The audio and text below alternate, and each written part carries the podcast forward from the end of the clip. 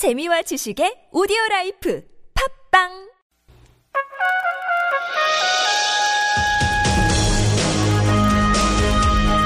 열린 아침 김만흠입니다. 2부 시작합니다. 라디오 시사 프로그램 유일의 현역 중진의원 정치 토크. 나라는 태평하고 국민은 편안한 국태 민안을 위한 정치 토크. 태민 토크 시작합니다. 새누리당 김성태 의원 더불어민주당 안민석 의원과 얘기 나눠봅니다. 안녕하십니까? 예, 안녕하세요. 김성태입니다. 네, 존경하는 김성태 의원님 반갑습니다. 예, 그, 반갑습니다. 신청사 이후에 갖는 첫 시간이죠? 예, 그렇습니다. 두 분 인사 한마 축하 인사 한마디씩 해주시죠. 예, 교통방송이 이제, 어, 새로운 또, 방송 여건을 맞이해서 더 쾌적한 방송을, 어, 출퇴근길에 우리 서울 시민들을 비롯한 국민들에게, 어, 전할 수 있어서 대단히 잘 된 것 같습니다. 안민석 의원님. 네, 상암 이전 축하드리고요. 저희들이 지지난주부터 초침 소리를 50초 지나면은 내지 않았습니까? 예. 이거 좀 안 했으면 좋겠는데, 에, 김성태 의원님만 조금만 좀 협조하시면은 저희들이 알아서 양심껏 적당한 분량으로 방송하면 될 것 같은데요. 예. 김성태 의원님 어떻습니까? 아이, 그, 뭐, 저도 안민수 의원님의 그 말씀을 믿고 싶은데, 네. 뭐, 이 50초 시간 제한이 없으면은 마냥 가시기 때문에, 아니, 김성태 의원님만 협조하시면 우리가 원만하게 토론할 알겠습니다. 우리 청취자들의 쾌적한 이 방송 알겠습니다. 정치 여건을 위해서 이해를 해야 될 것 같아요. 네, 어쨌든 간에 오늘까지는 답변 시간을 1분 이내로 제한하는 것을 그대로 진행하겠습니다. 50초가 네. 지나면 초침 소리가 들릴 텐데요. 네, 알으셔서 알겠습니다. 그 시간 안에 마무리해 주시면 감사하겠습니다. 새누리당 전당대 얘기부터 해볼까요? 어, 최경환 의원이 어제 이제 결국 전당대 불출마를 선언했어요. 정권, 정권 재창출을 위해 자신을 재단에 바친다. 김성태 의원님, 예. 불출마를 위한 것이 당을 위한 대희생일까요? 어, 저는 개인적으로는 당의 화합을 위해서 의미 있는 그런 결단을 했다고 봅니다. 어, 그동안 개인적으로는 억울하거나 답답할 때도 있었을 것이고, 또 펼치고자 했던 정치인으로서의 꿈과 포부를 어, 뒤로 밀어야 하는 그런 안타까운 심정도 충분히 이해하죠. 어, 그러나 어제 최경환 의원이 말했듯이 이번 결단이 당의 하악과 박근혜 정부의 성공은 물론이고 아, 정권 재창출이 밑거름이 되는 그런 아, 전당대회를 위해서 본인이 배기종을 하는 그런 진정성을 어, 우리 당 구성원들이 다들 웬만큼 이해가 됐으면 하는 그런 바람이 있습니다. 예. 안민석 의원님, 예, 그야말로 그 불가피한 선택이었다고 보는데요. 예. 최경원께서 총선 패배 책임을 가장 강하게 지고 있지 않습니까? 그래서 예, 이번에 당권 나오시면은 이게 명분이 없는 일이 됐을 테고요. 그리고 또 출마해봤자 아마 지지자들이나 여론들 사이에서 지지를 얻기 어렵지 않았겠습니까? 따라서 네. 육지책 불가피한 선택이었다고 보고요. 그리고 이제 이런 불출마는 뭐 며칠 전부터 거의 기정사실화 됐거든요. 예. 그리고 따라서 이제 청와대와 친박 입장에서 보면은 최경화 카드로는 되겠나 그 어렵다고 정리를 했을 겁니다. 예. 그래서 또 다른 카드를 정리 또 다른 카드를 등판시킬 것인데 저는 그거 그 카드가 서청원 카드로 정리가 될 것인지 여부를 좀 유심히 보고 있거든요. 아마 주말 정도에 결정이 되겠지만요. 예. 그래 그리고 사실은 어제 그 최경환 의원의 불출마 선언 기자회견을 보면서 저 방점은 서청원 의원의 등장을 위한 레드 카펫을 깔아주는 것이 아닌가 예. 그런 개인적인 생각이 들더라고요. 서청원 의원 얘기는 좀 이따 해보고요. 네, 그리고 분명히 청와대와 상의했을 거라고 봅니다. 어제 예. 선언은요. 김성태 의원님, 예, 예. 어, 서청원 의원 뭐 추대는 어려워 보이는데 경선에 출마하실까요? 어, 정말 힘겹게 마련된 어, 당의 하합 분위기에 어떻게 되면은 또 찬물을 끼얹는 그런 또 어, 분위기가 될 수가 있겠죠. 아, 서청원 의원 등장이요? 예, 새누리당이 총선에서 패배한 이후에 그동안 얼마나 많은 우여곡절이 있었습니까? 한 걸음 한 걸음 정말 어렵게 여기까지 왔거든요. 그런 측면에서 어, 서청원 의원께서는 20대 의원 구성이 난항을 겪고 있을 때 또 협상의 물꼬를 터주셨고 또 무소속 유승민 의원을 포함한 이런 의원들이 일갈 복동으로 또 당이 힘들고 어수선해졌을 때 비대위의 결정을 따라야 한다고 가장 먼저 주장하신 분이에요. 그러니까 당의 하악과 또 새로운 출발의 필요성을 제일 잘 아시는 분이기 때문에 또 본인께서도 전당대회 불출마 의사를 수차 례 밝히셨기 때문에 저는 그런 일, 일은 없을 것이라고 봅니다. 네, 그런 일은 없을 것이다라고 하셨는데 안민석 의원님. 네. 서청은 의원이 혹시 이렇게 나서서 당 대표 쪽으로 가게 된다면 현재 3당 구도에 어떤 영향을 미칠 수 있을까요? 일단 지금 이제 김수태 의원님 말씀하신 것처럼 지금 서청원 의원 출마 반대 말씀하지 않으셨습니까? 네. 비박의 입장을 대변한 것이라고 보고요. 그리고 비박뿐만 아니라 국민 일반적인 정서로서 과연 서청원 의원이 출마하는 게 적당한가? 왜냐하면 이분이 이미 이제 14년 전에 한나라당 당대표를 하셨어요. 2002년에. 네. 그러니까 그 당시에 대선 자금 차떼기 사건 때 당대표 하시면서 불법 정치 자금으로 실형을 받았, 받으셨거든요. 아, 기억해보니까 그렇군요. 예. 네, 2008년 공천뇌물 사건 때도 연루돼서 다시 실형을 받았고요. 이처럼 물론 그분이 팔선 의원으로서 큰 어른이시지만은 두 번에 걸쳐가지고 정치 자금 문제 때문에 공천뇌물 때문에 실형을 두 번에 받으신 분이 여당의 당대표로 나서는 것은 국민들의 눈높이에 봤을 때 또 새 정치를 원하는 20대 국회에 대한 기대를 봤을 때 과연 적절한 카드인가. 잠깐요. 더불어민주당 대표는 과거에 받은 적 없었나요? 형 받은 적? 음, 지금 이제 집권 여당의 당 대표라는 게 문제고. 좀 다르다. 여야당은 다르다. 문제의 본질에는 친박의 위기라는 것 때문에 서청원 카드를 지금 꺼내려고 하는 것 같아요. 예, 예. 그러나 친박의 논리를 보면은 마탱이니까 맡아달라. 그런 논리거든요. 이게 근데 뭐 마탱이라는 게 이게 뭐 이게 정치라는 게 뭐 집안끼리 하는 것도 아니고 말이죠. 예. 국민들의 정서를 좀 감안을 좀 했으면 좋겠고요. 지금 김용태 의원이 말씀하신 것처럼 아마도 서청원 당대표 출마하면은 당내 김성태 의원님 같은 개혁 소장파들이나 비박계 의원들이 결코 수용하기 힘들지 않을 겁니다. 예. 알겠습니다. 더불어민주당 상황도 좀 짚어보죠. 더불어민주당 최근에 보니까 초선 의원들 논란이 자주 휩싸이고 있는데요. 안민석 의원님, 이거 뭐 활약으로 봐야 될까요? 문제가 있다고 봐야 될까요? 이유가 뭡니까? 예, 이게 참 그 이런 걸 보면서 이제 양면성을 보는데요. 일단 무엇보다도 이제 국회의원은 이제 품격이 있어야 되는 것이거든요. 예. 특히 이제 말에 대한 책임이 있어야 되는 것이고요. 그런 측면에서 보면은 에, 품격이나 책임성 면에서는 상당히 이제 아쉬움이 있지만요. 또 한편으로 보면은 이제 그분들이 지금 국회의원이 된 지 불과 이제 한 달 되신 것이거든요. 예. 예, 그렇기 때문에 지금 아주 열정이 지금 아주 뭐 충만해 있을 때죠. 열정이 네. 과다 보면 실수가 나오는 것이고 이제 그런 과정에서 이런 말실수라든지 또 정확한 금정 없이 무책임한 이런 이야기들이 이제 좀 나왔다고 보는데요. 국민들께서 좀 관대한 시선으로 봐주셨으면 좋겠고요. 톡톡한 신고식을 치렀다고 볼- 볼 것입니다. 네. 단지 이처럼 똑같은 실수를 반복하지 말아야 될 것이에요. 이거는 개인뿐만 아니라 저희 당을 위해서도 그렇고 또 국민들에게 정치 불신을 가져올 수 있- 있을 것이거든요. 예. 예, 그래서 저는 뭐 그 정도로 제가 좀 말씀드리고 싶습니다. 아, 김성태 의원님, 예, 예. 어, 어떻습니까? 새누리당의 초선 의원들은 지금 제 길을 순차적으로 가고 있는 겁니까? 너무 조용한 겁니까? 그 새술은 새 부대에 담으라는 격언처럼 초선 의원 그러니까 정치 초년생들의 열정이 우리 정치에 필요한 것은 분명한 사실입니다. 예.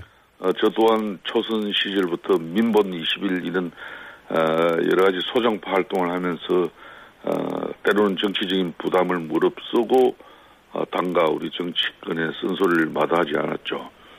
다만 이 소위 말하는 도제 기간이 어느 정도 필요하다고 생각합니다. 예. 같은 국회의원이라도 출신이나 그동안 걸어온 길이 다 다르거든요.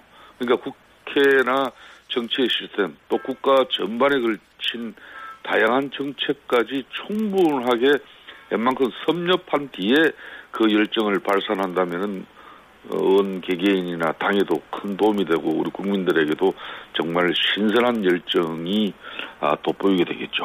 예. 다른 얘기인데요, 김성태 의원님. 예, 예. 어, 그, 박원순 서울시장이 청와대나 국회 세정시 이전 관련 발언을 했었는데, 여기에 대해서 아주 비판적으로 지적하셨더라고요. 예. 아, 저, 박원순 시장이 나는 정말 천만 이 서울 시민이 살아가는 이 수도 서울의 시장으로서 책임감과 사명감을 가지고 있는지 의아심이 될 정도였어요. 그렇습니까? 예, 이 수- 청와대 그러니까 국회까지 세종시 이전은 물론이고 서울은 비즈니스 수도로 족하다고까지 말씀을 했어요. 어, 또 서울 인구가 줄어가는 문제에 대해서도 인구가 줄면은 쾌적한 삶을 살 수 있는 여유가 생긴다면서 또 수도권에 일정한 규제가 또 필요하다고까지 했어요. 어, 정말 이게 어, 이 수도를 옮기면은 자연스럽게 지역 균형 발전이 이루어질 것이라는 사고는 너무나 일차원적이고 정근대적인 사고예요. 또 수도 이전 문제는 정치적으로도 헌법재판소의 이혼 판결 이후에 오랜 갈등이 개우 진정됐지 않습니까? 그렇게 해서 이제 오늘의 이런 건데 이런 상황을 또 이런 문제를 정치적으로 또다시 언급하는 것은 이 통합과 협치라는 시대적 요구에도 맞지 않아요. 안민석 의원 어, 이거 상당히 큰 쟁점 같은데요. 네. 박원순 시장은 이 수도 이전 문제를 더 이상 정치적으로 이용하지 말고 사실상 서울시장에 매진해야 됩니다. 아마 김성태 의원님께서 그렇게 말씀하시면은 아마 서울시장의 뜻이 있다는 걸로 오해가 될 수 있을 것 같아요. 무슨 말씀이냐면은 이게 이제 정치가 타이밍의 예술인데요. 이 이야기를 이미 남경필 경기도지사께서 수도 이전 주장을 했어요. 수일 전에.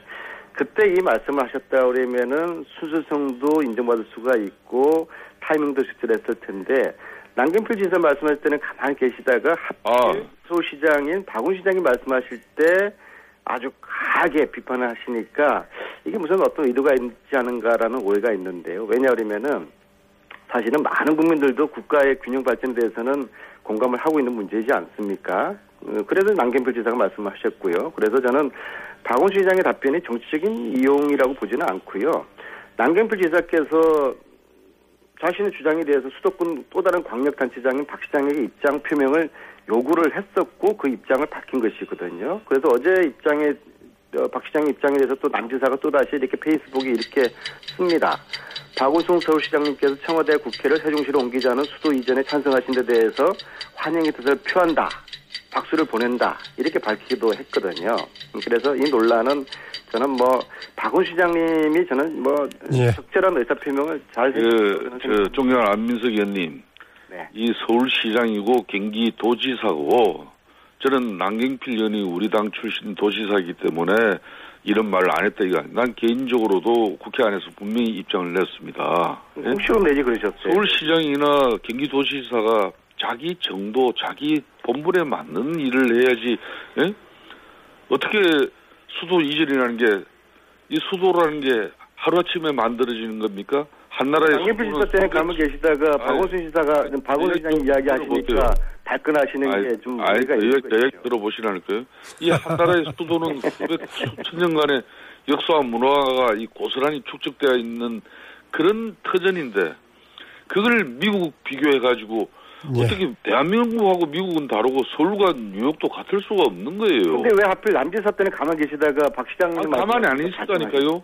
제가 그 남지사한테까지 말도 주변 동료인들에게 아, 말도 안 되는 이야기를 어떻게 말이야 본인들 그때는 보도 자료는 안 내셨죠. 오도 때문에 이렇게 수도 이전을 이렇게 애들 네. 뭐 이렇게 장난 남지사 하실 때 보도 자료를 내시지 그러셨어요. 네. 안민석 의원님 잠깐만 추가하고 주제 넘어가겠습니다. 네. 저 이야기 조금만 더 들어보세요. 하십시오 그러면. 예. 그렇기 때문에 아, 또 이러신다니까는요. 그냥 아, 넘어가세요. 이렇게 저 이야기 좀 듣고 또 말씀하세요. 알겠습니다. 지금 서울 같은 경우는 말이에요. 그동안 어, 행정 수도 이전이다, 또 핵심 도시 이전이다, 구멍이 숭숭 떨어져 있어요. 또 그동안 어, 서울시는 확실한 경쟁력을 잃고 있어요. 박원순 시장의 말대로 서울은 지난 4년간 개발과 성장을 내려놓았습니다. 예, 예. 글로벌 도시 경쟁력 순위도 갈수록 하락하고 있어요. 이런 서울을 갖다가 계속 이제 행정 알겠습니다. 수도까지 이전하자고 이렇게 저도 한 말씀만 간단하게. 예, 하십시오. 네. 말씀 잘 들었는데요. 예. 타당성 있는 말씀인데 요 말씀을 남경필 지사 말씀하실 때 보도자를 딱 냈더라 그러면 알겠습니다. 그렇게 정리하겠습니다. 대한 비판도 순, 순수성과 진정성은 인정받아. 아 제가 오늘 당장 내겠습니다. 예, 거죠. 제가 알겠습니다. 오늘 예. 다- 두 사람 다 이거 적절치 못한 행위라고 저 당장 내겠습니다. 알겠습니다. 오늘 보니까 이 주제 정말 김성태님 주도권 잡으셨네요. 어, 다른 주제로 넘어가겠습니다. 김성태 의원께 먼저 질문 드리겠습니다. 예, 그 내일 박근혜 대통령과 새누리당 의원 전원 오찬이 있죠? 예, 예. 참석하시죠? 예, 참사합니다. 이전에 했을 때 정두현 의원이 그런 얘기 하더라고요. 뭐 중국인 관광객들이냐 단체로 버스로 갔다가 형식상으로 치고 왔다 와버렸다라는 것인데 만남이 어떤 의미가 있을까요? 이제 과거의 의미처럼 대통령께서 뭐 식사 이렇게 베푸시고 덕담하고 오는 그런 자리만 돼서는 안 되겠죠. 그걸 보니까 정두현 의원이 중국인 단체 관광객 갔다가 청와대 구경 온뭐 느낌이었다라는 건데요. 이거는 또 그런 표현을 통해서 또 자기 입장을 또 가셔야 할 수 있는 것이고요. 네. 다만 오- 내일 어, 오찬에 저는 바라는 게 있습니다. 대통령 VIP head table에 김무성 당, 전 당대표나 복당한 유승민 전 원내대표 이런 사람들을 어, 대통령 head table에 이렇게 아하. 앉히셔가지고 head table 쪽에. 당청이 진정으로 화합하는 그런 모습을 저는 어, 이렇게 오찬장의 의미로서만 이렇게 국한하지 말고 아, 실천하는 그런 여러 가지 모습도 보이고 특히 어, 좀 우리 당청 관계에 있어서도 지난 살삼 총선 참패에 일방적인 그러니까 수직적 당청 관계를 우리 국민들이 호되게 이제 심판했으니까 네. 어, 당이 좀 어, 자유롭게 또 수평적인 당청 관계가 추구될 수 있도록 뭐 대통령께서 여러 가지 배려가 됐으면 하는 바람이 있습니다. 네. 안민석 의원님 박근혜 대통령 이렇게 하면서 뭐 소통 행보 새로운 변화를 기대할 수 있겠습니까? 네, 지금 제 말씀하신 head table에 유승민, 김무성을 앉혀달라고 간곡하게 요청하실 만큼 집권 여당의 분열과 갈등이 예사롭지 않다는 걸로 받아들이겠고요. 대통령이 이런 그 행위는 뭐 정치가 상징적인 그 행위도 필요하기 때문에 저는 긍정적으로 보고요. 예. 한 가지 당부드리고 싶은 것은 여소야대 전국이지 않습, 않습니까? 예. 그래서 야당 전체는 아니더라도 야당 지도부를 어, 초대하셔서 소통하는 그런 또 상징의 그림도 보여주시면은 어, 좋을 듯 싶습니다. 예, 아마 그것도 진행될 가능성이 있어 보이긴 합니다. 다른 주제 하나 짧게 마지막 다루고 마무리할까 합니다. 어제 국회에서 한바탕 소동이 있었죠. 여야 의원 간 고소응도 가고 있었는데 이런 파행이 이전 19대 때도 조금 있기도 했었는데 왜 이런 일이 반복되는 걸까요, 김성태 의원님?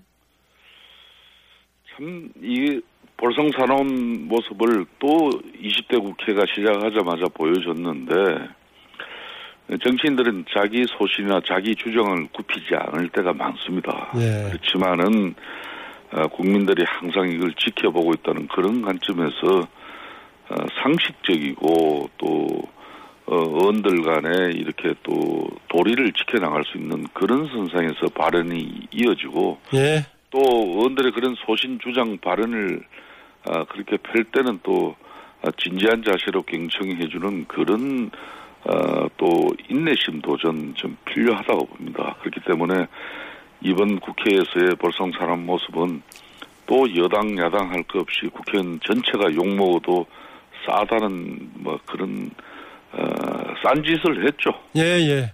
안 의원님도 어제 상황 보면서 어떤 느낌 드셨습니까? 저는 우리 국회의원들이 김성태 의원님처럼 품격만 지키면은 참 좋을 것 같아요. 예, 예. 정치는 말로 하는 전쟁이지만 그래도 품격 있는 언어로 얼마든지 상대를 제압할 수 있지 않습니까? 어, 그런데 고성이나 막말, 끼어들기 정말 이거 근절돼야 될 것이거든요. 예, 예.